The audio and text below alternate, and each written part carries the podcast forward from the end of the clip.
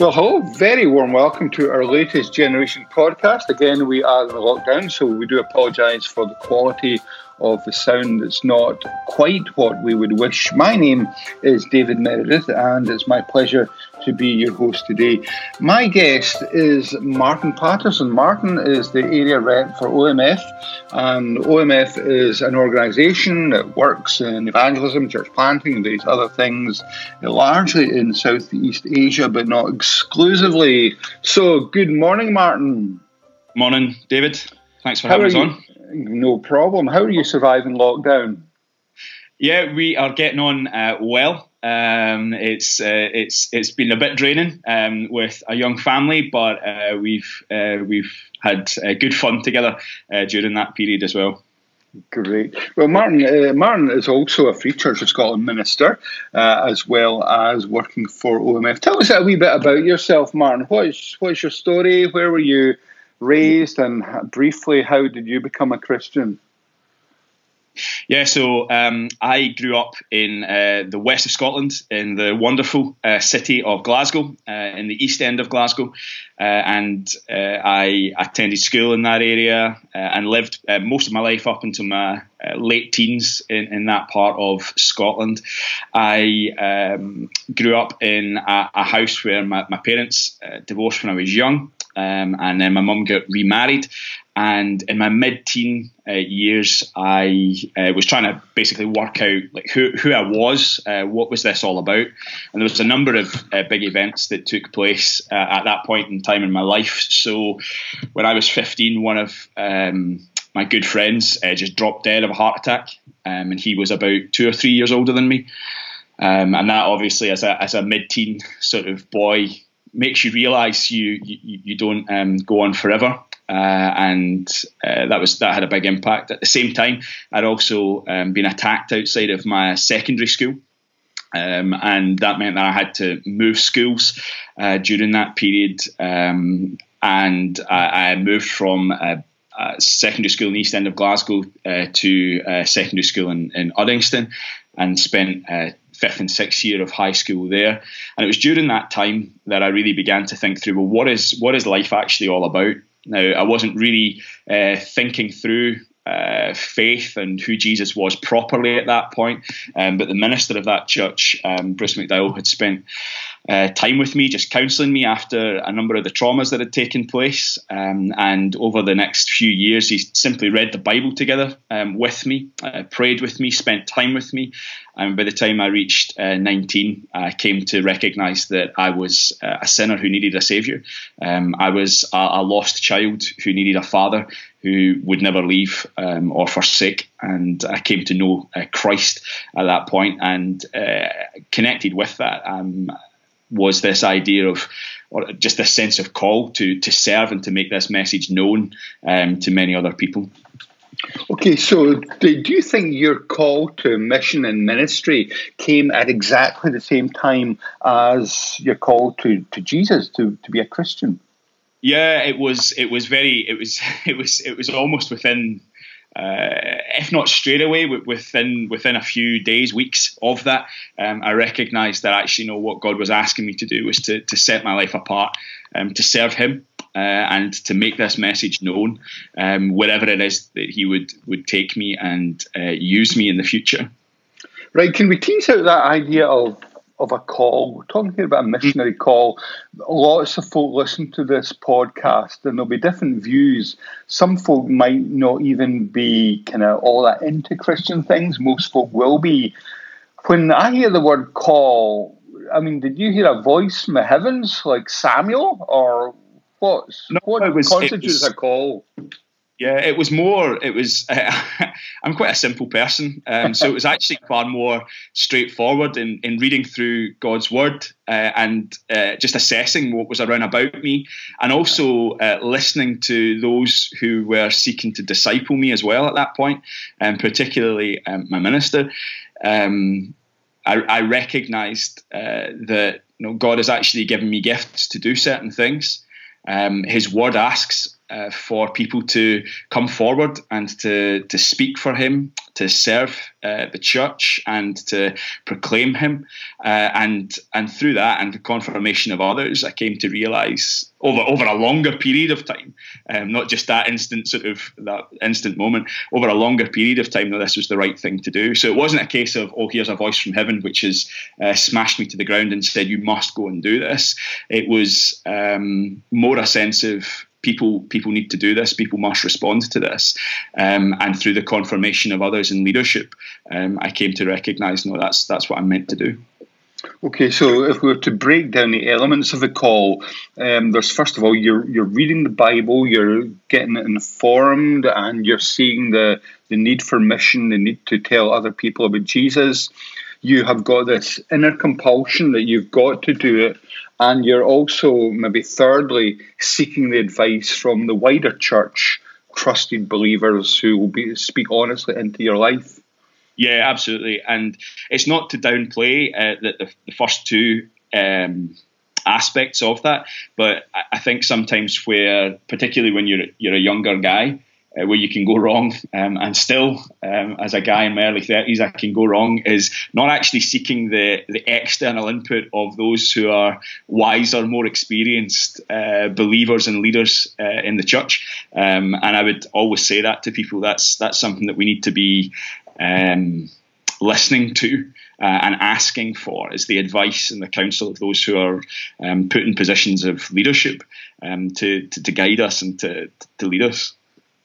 Now, it was fascinating to hear your story about discipleship, especially with Bruce. Bruce and I are, are old friends. We both went to Strathclyde together, along with another guy, Kenneth Gray. We used to spend all Friday afternoons crawling the bookshops, the second-hand bookshops in Glasgow. So, yeah, Bruce disciples you. Can you tell me what does a discipleship relationship look like in Scotland in 2020? Yeah, so um, I, I, would I would say that the, the, real impact of that to me was more the, the time that was invested in me. Um, so so simply spending time with me um, and proactively thinking through um, ways to involve me in um, the, the works of ministry. So thinking through how do how do I get involved in in pastoral um, care, um, taking me along to see different elements and aspects of that. And actually, without me properly realizing it at the time, uh, helping to train me and form me and form ministry uh, later in, in life. Um, so that was really important, really influential. Also, um, spending time reading the Bible together. Um, mm. and and praying together was uh, an essential part to that. Um, and and like I said, it's it's, it's not anything that's earth shattering. It's something yeah. that you see as just a, the normal pattern of discipleship in the Bible. Um, you, you, read, you pray, and uh, that example is set for you. And uh, over time, uh, Bruce allowed me the opportunity to, to be involved in doing those things. Um, obviously, with oversight and uh, supervision, uh, but allowing me the opportunity to, to, to, test these things and to work that through. So, in terms of pastoral care, uh, getting to participate in leading a funeral, for example, um, which was a totally nerve wracking experience to begin with, um, and also the opportunity to, to preach for the first time in front of your home church, which I'm sure for most people is is, is also a nerve wracking experience because uh, you're not used to doing that. You know the, the, the seriousness of the task that's put in front of you, and you also know that uh, this this group of people remember you. Um, from from when you you didn't actually uh, trust and follow Jesus, and now they're they're listening to you explaining this to them. Did you feel self conscious the first time you preached? Um, I'll be honest in saying I can't fully remember it. Um, but uh, yeah, I would have I would have thought that I probably would have. Um, I would I would have I, I probably would have. Um, but I think that once, and it's the same probably in one sense for whenever you go to preach now, it's not so it's not so much a case of feeling self conscious as you recognise the seriousness of the task that's in front of you. Um, but once you begin to preach, you recognize that it is it is God and Christ by the Spirit who is taking you, using you, and and uh, allowing you to be a mouthpiece um, to bring the word to people. Were you quite a serious teenager? Um, I, I, I was and I wasn't. Um, how, how do you want me to go with this? I can explain a few things in back if you yeah, want. just go. You know, we're postmodern people here. You go wherever you want to go. Uh, intellectually, were you a thinker? Were you a bit of a rebel? So I would I would probably be both. Um, so when I was um, in my first secondary school in the East End of Glasgow, um, I was actually doing pretty well academically. I was I was cracking on with things. Um, I was on track to doing uh, really well. Um, but uh, when that when when those um, incidents, so my friend dying and having to move school, I, I really I really was quite shaken at that. Um, and, I remember I, I, didn't actually leave my grandparents' house for maybe about two or three weeks during that because I, I was just uh, pretty run down mm-hmm. uh, and scared um, during that. Um, but I then had to think through, as, as every teenager does, has to think through what's your identity going into this new school situation. What's what is it you're supposed to be? Who are you supposed to become? Uh, and I was uh, pretty good um, uh, musically, um, so I could play the drums um, very well. Uh, that's uh, the, the, the profession of um, my dad and my grandfather. They were both. Uh, so my grandfather was a percussion teacher. My father still is a percussion teacher uh, down in Dumfries and Galloway, uh, and so I, I, just could do that. the other the other the big passion, and it still remains with me today, is electronic music and DJing. Um, so when I was yeah, when I was in my, my mid teens, that was that was what I was going to do. That's what I was going to be. Um, was uh, a DJ playing in uh, different places in Scotland and possibly in different places in the world. That was the big dream and goal. Um, but I also still enjoyed uh, reading uh, and, and learning um, during during that period. Um, but that that kind of took a bit of a, a nosedive as I started to prioritise. Um, music and uh, particularly going into uh, nightclubs in Glasgow. That's fascinating.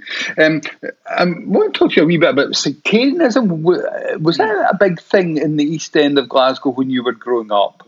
Yeah, definitely. Um, oh yeah, it's, it's, it's huge, and I think what's what's interesting, what what I saw is very interesting, is how um, it, it, also interconnected with um, tribalism in the East End of Glasgow. So, what area you come from in the East End of Glasgow really matters. Um, so, where you come from and who you support say, for example, Rangers or Celtic, they, they are massive defining markers in terms of how you're perceived, who you are, uh, the family, and, and social acceptance. Uh, yeah, sectarianism is a, a, a big thing uh, in, in and round about our area. I mean, uh, the school that I went to was non denominational, and there was also a, a big Roman Catholic secondary school, and the, the area I grew grew up in, um, people went to both of those schools, and it was very clear there was that divide. Um, even even in in sort of child friendships. It's not a case of you didn't speak to other people; we would all be friends, but you, you knew there was that separation which existed. Yeah, I mean, I find sectarianism fascinating. You know, like you, I'm from the Glasgow area, I'm from Paisley, and you know, there's just these wee triggers. I, I'm in a meeting yesterday, and the the chairman come in wearing a green top, and you know, nobody else in the Zoom room would have noticed that. But even now, you know, stupid things like colours, uh, you know, didn't put me off the chairman, but these things just trigger off memories and. Uh, really bad stuff from your childhood. An interesting question I'm going to ask. Uh, you know, the area you grew up in, East End of Glasgow. Um, how do people like me, I'm involved in mission, people like you, get involved with the sort of working people of the East End or schemes or communities? How, how would you go about evangelizing in that context, the context in which you and I grew up in? I, I think uh, it's in, in, one sense it's doing what we would do everywhere. Um, in the sense that we need to think through the context that we're in. Um, I, I, think what's been really encouraging to me over the last few years is is just the way that I've seen the the, the guys who are involved in Twenty Schemes Ministry approach um, approach thinking through uh, serving uh, schemes uh, and uh, working class areas of Scotland. Uh, that's been a great encouragement to me, uh, and as it's, it's been great for me to, to see. I think in I think in the east end of Glasgow and probably just that that west of Scotland um, uh, area, the sort of the wider Glasgow Lanarkshire area, it, it it means paying attention to cultural cues and markers. Um, so I, I, often I often say that, particularly if I'm chatting if I'm chatting with uh, say international students, um, some of the some of the things which help to define culture that I would have grown up in is if you've not listened to Clyde One's football phone in um, from Monday to Friday from six till eight, um, then you probably don't really understand the, the hmm. wider culture in and around about Glasgow and the west of Scotland. Um, the other one is uh, listening to uh, George Bowie's um, GBX either on Friday nights or Saturday nights, um, where you get to hear people giving their shout outs as they request their favourite uh, dance and trance tracks um, from across the last 20 years. I often say that if you listen to those programs, you learn so much about what is valued uh, in and around about um, Glasgow and the west of Scotland, um, because you're hearing people communicate about what they're passionate about. And once you learn what people are passionate about, it means that we, we have those uh, points of connection to be able to, to, to, talk to them, to speak with them. And uh, in one sense, even if even if say we don't like that form of music, um, we know what it is to be passionate about music. We know what it is to be passionate about family. We know what it is to um, in, enjoy um, aspects of culture, uh, and, and so we have uh, bridges there that can exist to, to chat and to just get alongside people and, and, and speak with them. And I was I would say connected to that, and probably far more importantly than that, is embedded long term relationships. Um, that's that's huge. It's key. Um, family is a massive uh, aspect. Uh, belonging to community is a massive aspect of where I would have grown up.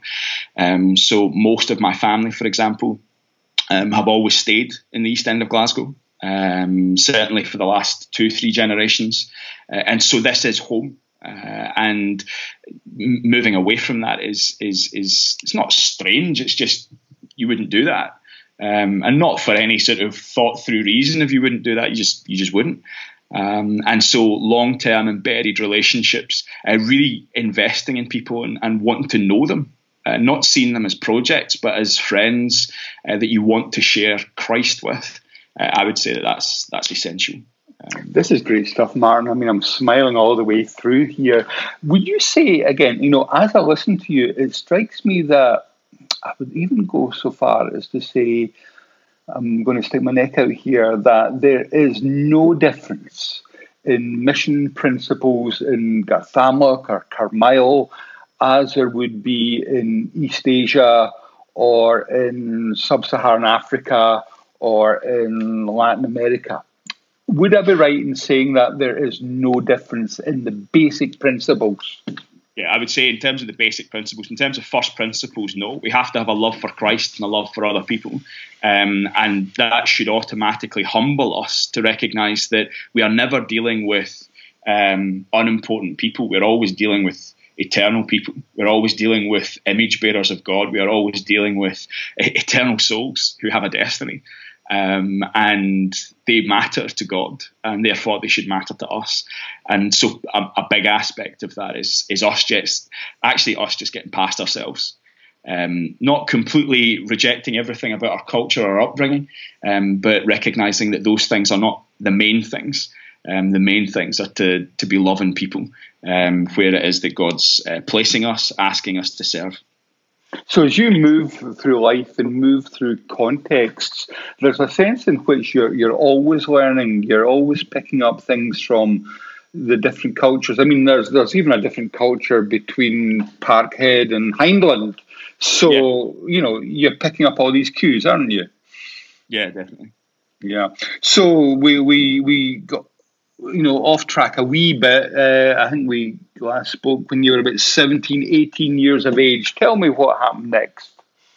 Yeah, so uh, I uh, didn't do too great in secondary school. Um, I think it's fair it's fair to say I, I, didn't really care about doing well academically. It wasn't something that was of importance to me, um, and so I, I I got through fifth and sixth year at Uddingston. Uh, I then went to work um, because I thought going to uni was probably the worst thing I could do with my life. Um, and uh, after a year of uh, working and having to get up and get out, I thought, hey, uni sounds like a really good idea. Um, and so I had enough grades uh, to get into studying uh, politics and sociology at um, University of the West of Scotland. Uh, and I always look at that and say, looking back on it, I recognise I had the exact grades that I needed to get in, and that God, in His goodness and His providence, uh, allowed me to have them so that I could access that. Mm-hmm. So I became a Christian in first year uh, at university um, through my local church and through the discipleship there that we've touched on. And that um, four year period um, was really helpful. Uh, I was growing as a, as a disciple. I was seeking to um, tell people about Jesus. Um, most people um, from uh, university weren't uh, Christians. Uh, most probably came from a, a, Catholic background, if I can remember correctly. Um, and um, unlike universities, say for example Glasgow or Strathclyde, where people would move and come to stay there, um, most of us stayed at home. Uh, and so there wasn't that same sort of uh, transient feel to it. Most of us stayed in our area. We this is where our life was, was going to be.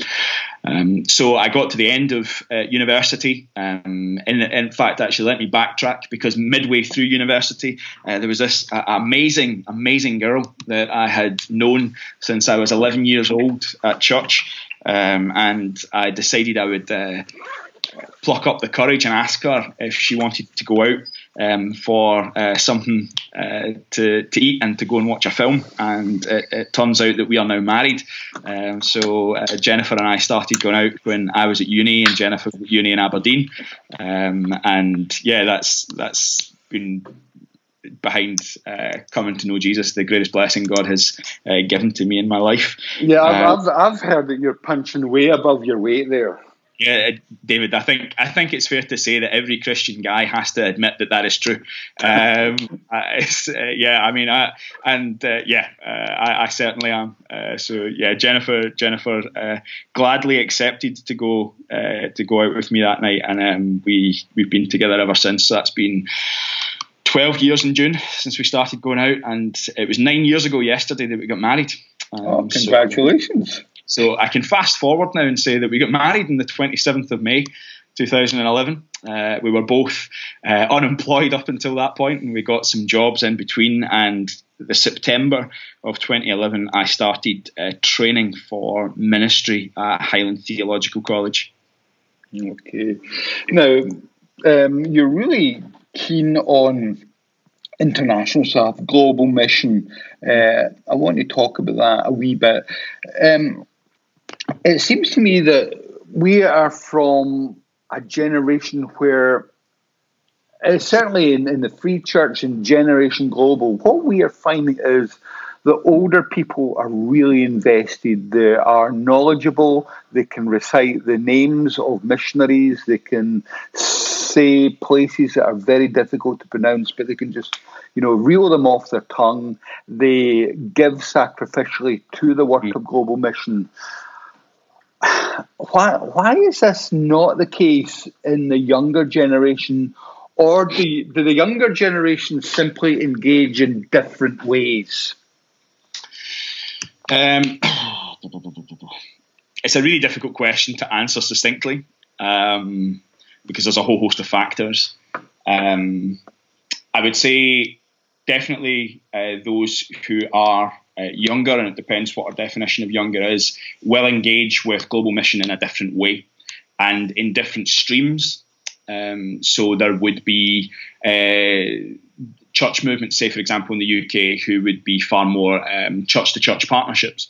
And so that is a new form of understanding how we serve in global mission. Uh, and uh, I would I would guess um, that m- more people of uh, a younger generation would engage with mission that way. Uh, they would also engage with things um, through, uh, say, like the PrayerMate app um, or uh, social media streams in ways that um, in the past, well, first of all, just didn't exist, and and and, and secondly, um, that other generations may not interact with. Um, I, I, think as well, it's it's also important to, to note that the context of Scotland and the church in Scotland is very different to it was even when I was born. Um, so I was born in 1987, um, and from that time to now, there's been a seismic change in the the church uh, and the the the gospel. Well, not not a change in the gospel, but mm-hmm. a, a, change in how the church. Uh, uh, interacts with wider society in Scotland. The, the, there's been that decline. Um, there's uh, there's been there's been both decline and growth. That's been the beautiful thing about it, isn't it? Yeah. Um, and and that obviously um, what we see in our horizon colours what we perceive reality to be. Uh, and I think for those who are younger, say for example, they've been through school, possibly university, many of their classmates are atheists.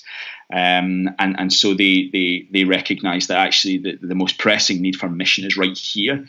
Um, and, and that is true. Uh, it is it is a pressing area for, for mission is, is uh, Scotland and the, the, the, the northern West Hemisphere. Mm-hmm. Yeah, I mean, uh, I'm, I've been involved in a thing this week called the Bangor Worldwide Missionary Conference. It really is quite spectacular. It's, it's going online this year. And last night they interviewed a, a young girl called Sophie Moore. Sophie's from Bangor and she's working in Cambodia. A girl, I don't know what age she is, she looked in her 20s, but it was thrilling just to hear her story. And it started with short term mission Mm. Again, are you finding that a lot of folk are accessing global mission through short term stuff? Yeah, so that's one of the things that's a great um, privilege uh, for me in my role. I get to uh, meet up with people who are uh, either short or long term candidates who come forward, um, and yeah, it's it's been so encouraging for me to see uh, those who who are coming forward um, to to do things like that. Now uh, it's not it's not you know 50 people coming forward every year to do that from Scotland, um, but I would say maybe on average something between uh, seven to to 12, something like that a year, uh, would come forward to do that. And what's been really encouraging to me anyway is that those who go further in the application process and actually do go is the the maturity of of faith and the the willingness to serve. That's what I find so encouraging uh, in that. So I'm not I'm not necessarily expecting there to be 50 or 60 people coming forward to access short-term mission in that uh, in that sense. But um, for me, it's it's more about uh, seeking to um, provide the platform for those who, first of all, have been uh, called by God to, to, to do this and to, to move forward and to explore this, but also to see the the, the depth of of character uh, that is there. That's that's been great. I don't want to say quality over quantity, but that's effectively what I'm trying to say. That's been encouraging to me to see that over the last few years. That's great. Uh, look, I mean, the global mission scene has changed so much. There's a big, famous Edinburgh Missionary Conference at the beginning of the 20th century. Uh, can you, what, what would you say were the top three major changes in the global mission scene or context in, let's say, the last 20 years? Oh, wow. Top three. How do I narrow that? Um, I think, first of all, we need to recognise globalisation, huge thing, um, and uh, it's not a new thing. Um, so, uh, globalisation has been huge because it's led to the rise of um, multi, more and more people from different cultural contexts and backgrounds living within Scotland. So, say for example, international students. That's probably a, an area, an avenue of uh, global ministry and mission uh, that has has grown over the last number of years. That's that's been huge. Um, I would I would say as well, uh, urbanisation in in the world that is that is an area which has has grown um, massively, and, and, an area which uh, I personally am very keen to think through uh, and passionate about learning um, from God's Word and also from uh, other books to, to think through how do we serve cities well. Um, not because I say, oh, look, these are more important than other areas. I'm, I'm not saying that but the the statistics and figures all point in one direction, and particularly as we think about uh, moving to Asia to serve there next year. uh, and going to live in a huge urban uh, context of about 10 million people, you know, you need to be thinking through well, what does ministry in that situation look like? So urbanization uh, and uh, globalization are, are, are, two huge things. Um, I think as well the, the growth of the church. Um, we live in a day and generation where we get to to look on with gratefulness and thanks to God, saying, "Look at what yeah. the Lord has done." Uh, the sacrificial service of his people in the past has uh, led to exponential growth of his it's, people throughout yeah. the world. Yeah, uh, especially uh, in what the global south and in Africa, yeah. in Asia, in yeah, Latin America. Yeah. Yeah, absolutely, and that that has massively changed the landscape of how we would engage with uh, global mission because we have more and more and more brothers and sisters from around the world um, who actually we, we, need to listen to and pay attention to um, because there are aspects of uh, living out the life of uh, faith following Christ um, that, that they encounter. Um, I, I wouldn't want to say more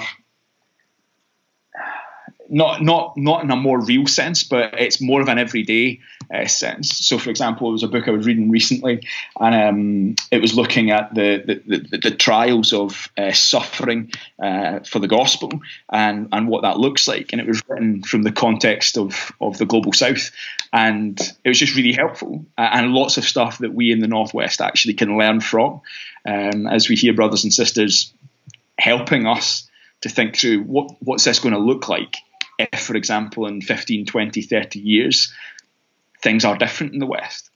Um, what's it going to look like to be faithful to Jesus? So you, you said there that you yourselves are preparing to go off with OMF to East Asia. How, how's the mm. preparations for that going? Yeah, going well. Um, so uh, yeah, we are uh, hoping to be involved in uh, theological education um, in in the coming years in, in, East Asia, and so to that end, um, Jennifer is uh, doing uh, the the end of her uh, Bible college studies, uh, and currently I'm studying my um, masters at uh, ETS, so Edinburgh Theological Seminary, uh, under Alistair Wilson, um, and that's been a great chance for me to to get stuck in, dig into to God's word. now, re- re- remind me again about your your main thesis. It's, it's interesting, isn't it? Because uh, I mean, Alistair must be loving it because it overlaps his two main interests, which are New Testament and missiology. Tell us a wee bit about your main focus on that.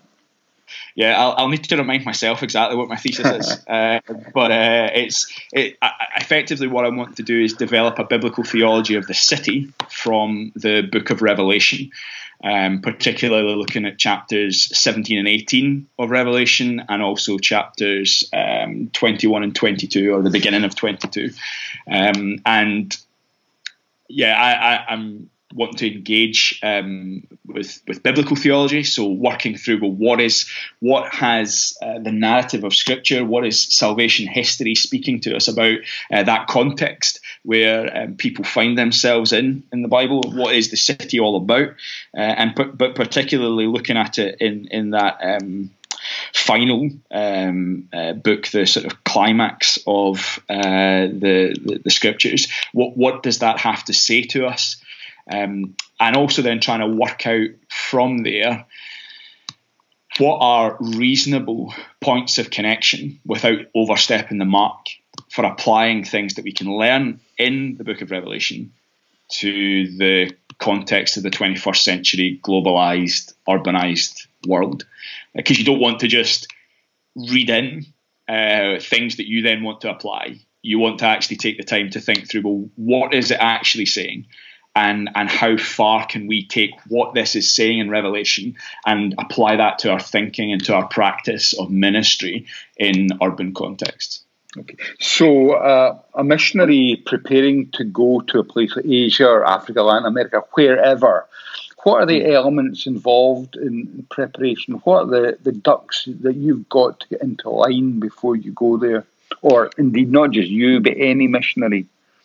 Yeah, um, I, I, would I would say that there has to be a healthy, growing spiritual life. Um, there's no point going somewhere if you're not able to uh, yourself be uh, communicating the savior that you you are saying you're supposed to be mm. communicating. Um, so there has to be a, a good, healthy spiritual life which is um, nourished and growing. Uh, there has to be a good um, sending church uh, involved in that. So that's honestly, I'm like a broken record. Um, when people come to ask me, what should I do about this? I say to them, have you spoken to your church leadership about this?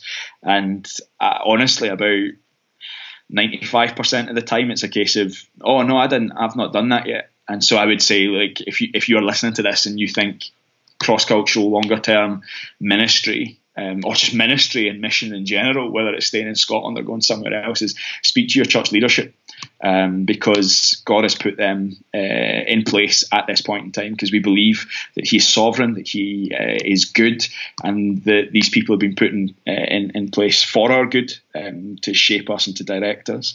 And so I would always say those those two things are uh, a big part of it. Theological education. Um, you're never going to get me saying that that's a bad thing. I think that it's it's an essential component.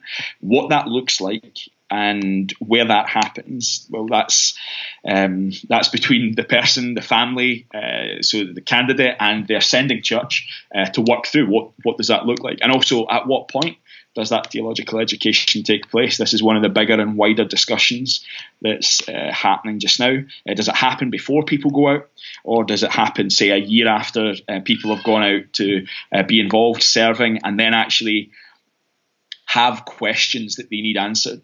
Uh, and as they're at Bible college or seminary, they are able to answer those questions. That's a wider discussion um, mm-hmm. for, for, people to follow up on. But yeah, no, those those are three um, sort of simple things um, that would be be helpful for somebody to, to think through.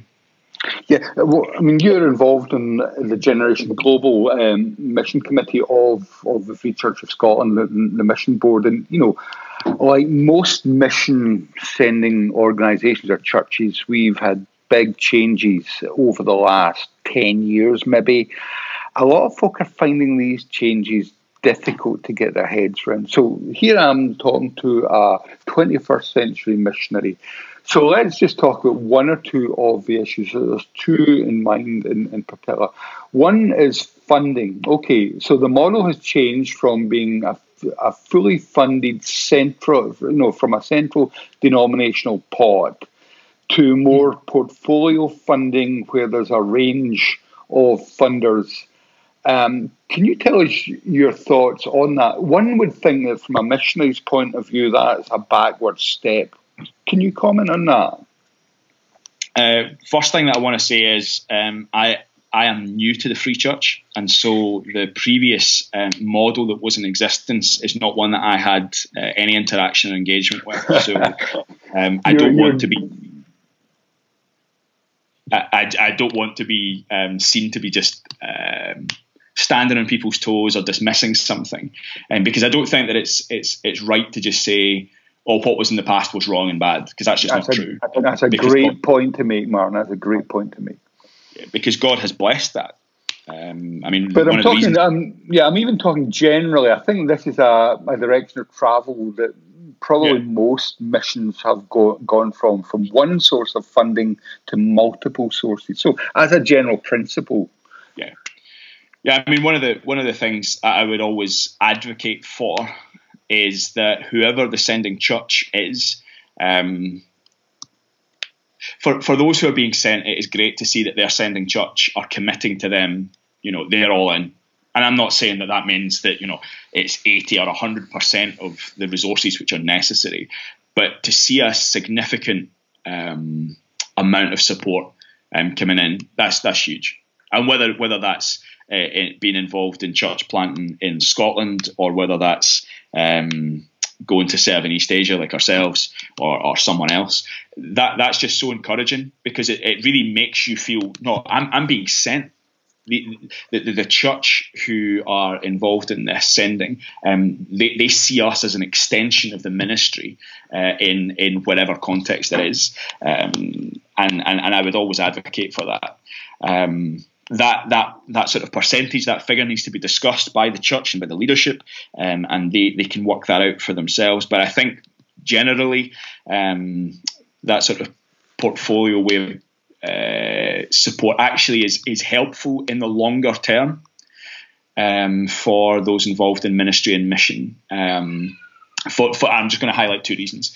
Um, first of all, because say for example there is a, a church which splits, um, and they are giving you say 100% of your support. They, they, they, they what happens um, when that takes place. And the thing is, I'm not saying this um, just as a hypothetical situation. This is something which happens with uh, brothers and sisters from East Asia, for example.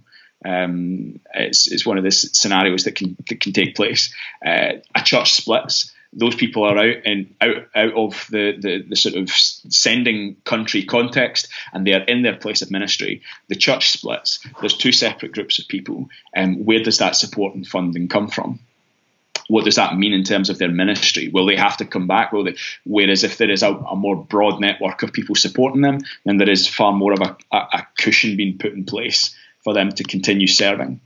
I think as well, and a more uh, the second point, um, the, the, more people who are involved in, in giving uh, or, or, committing to that ministry, um, it, there's there's more people who are then involved in in praying and who recognise they're part of the team who God has raised up to see this particular avenue or aspect of ministry take place in whichever the context, the location it is, the, the people, the person, the family, whoever it is, um, is serving, uh, and that's that's that's a great encouragement. Um, I know personally that's one of our greatest encouragements is uh, the, the, number of people who are committed to, to praying for us.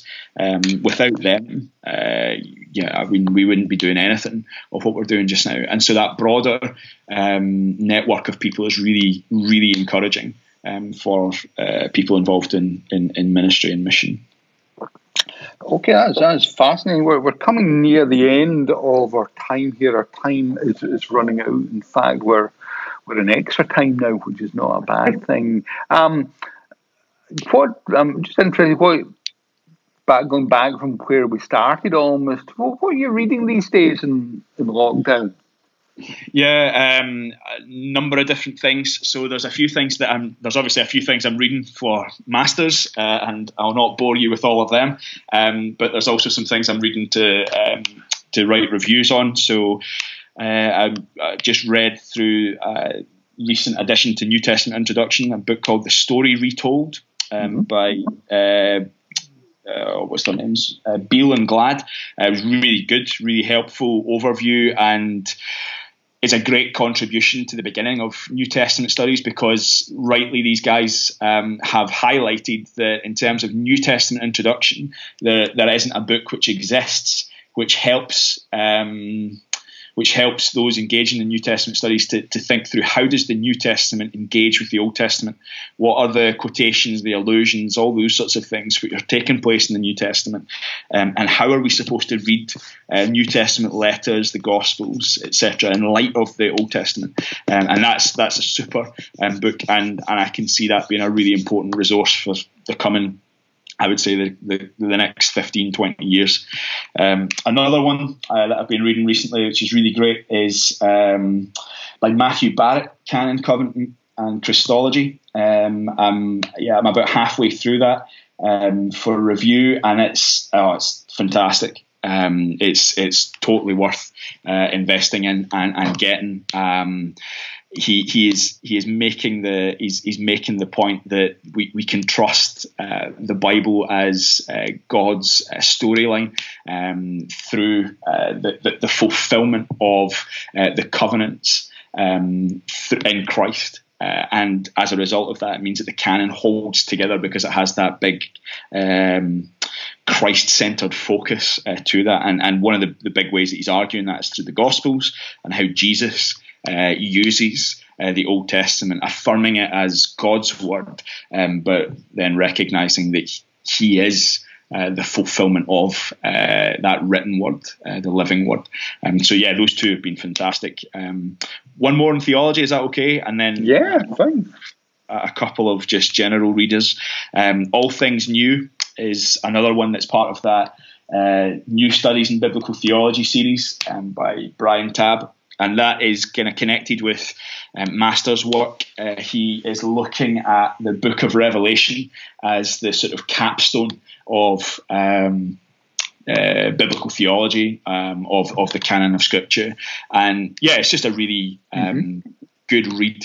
Um, helping to draw together so many of those great themes that we see all the way from Genesis throughout the, the scriptures. And, and again, it's one of these books I would encourage people to, to get a copy of. And they actually, they, not only are they, they good academically, they actually are, are, are good for your, your growth as a disciple that's that's when you can tell that it's it's a really helpful book. It's not just uh, academic for academic sake, which is not necessarily bad and wrong, but they combine doing good study for the church, uh, and that's that's great. Um, a couple other things that I've been reading that have been have been great. Um, the New Silk Roads um, by Peter Frankopan. So a couple of years back, he released a book called The Silk Roads, um, tracing the, the history of the, the old Silk Road through uh, uh, China, through the um, Central Asia uh, to Europe, uh, and he followed that up with the New Silk Roads a couple of years back. Um, was it 2018 that was released?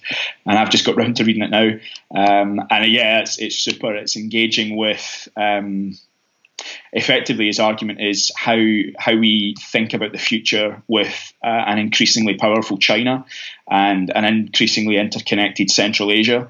Uh, mm-hmm. and again, that's just one of those really helpful books for us to be thinking about with regards to um, the mission of God in the world. Um, and uh, final one is a biography that I just finished last week on Tiger Woods.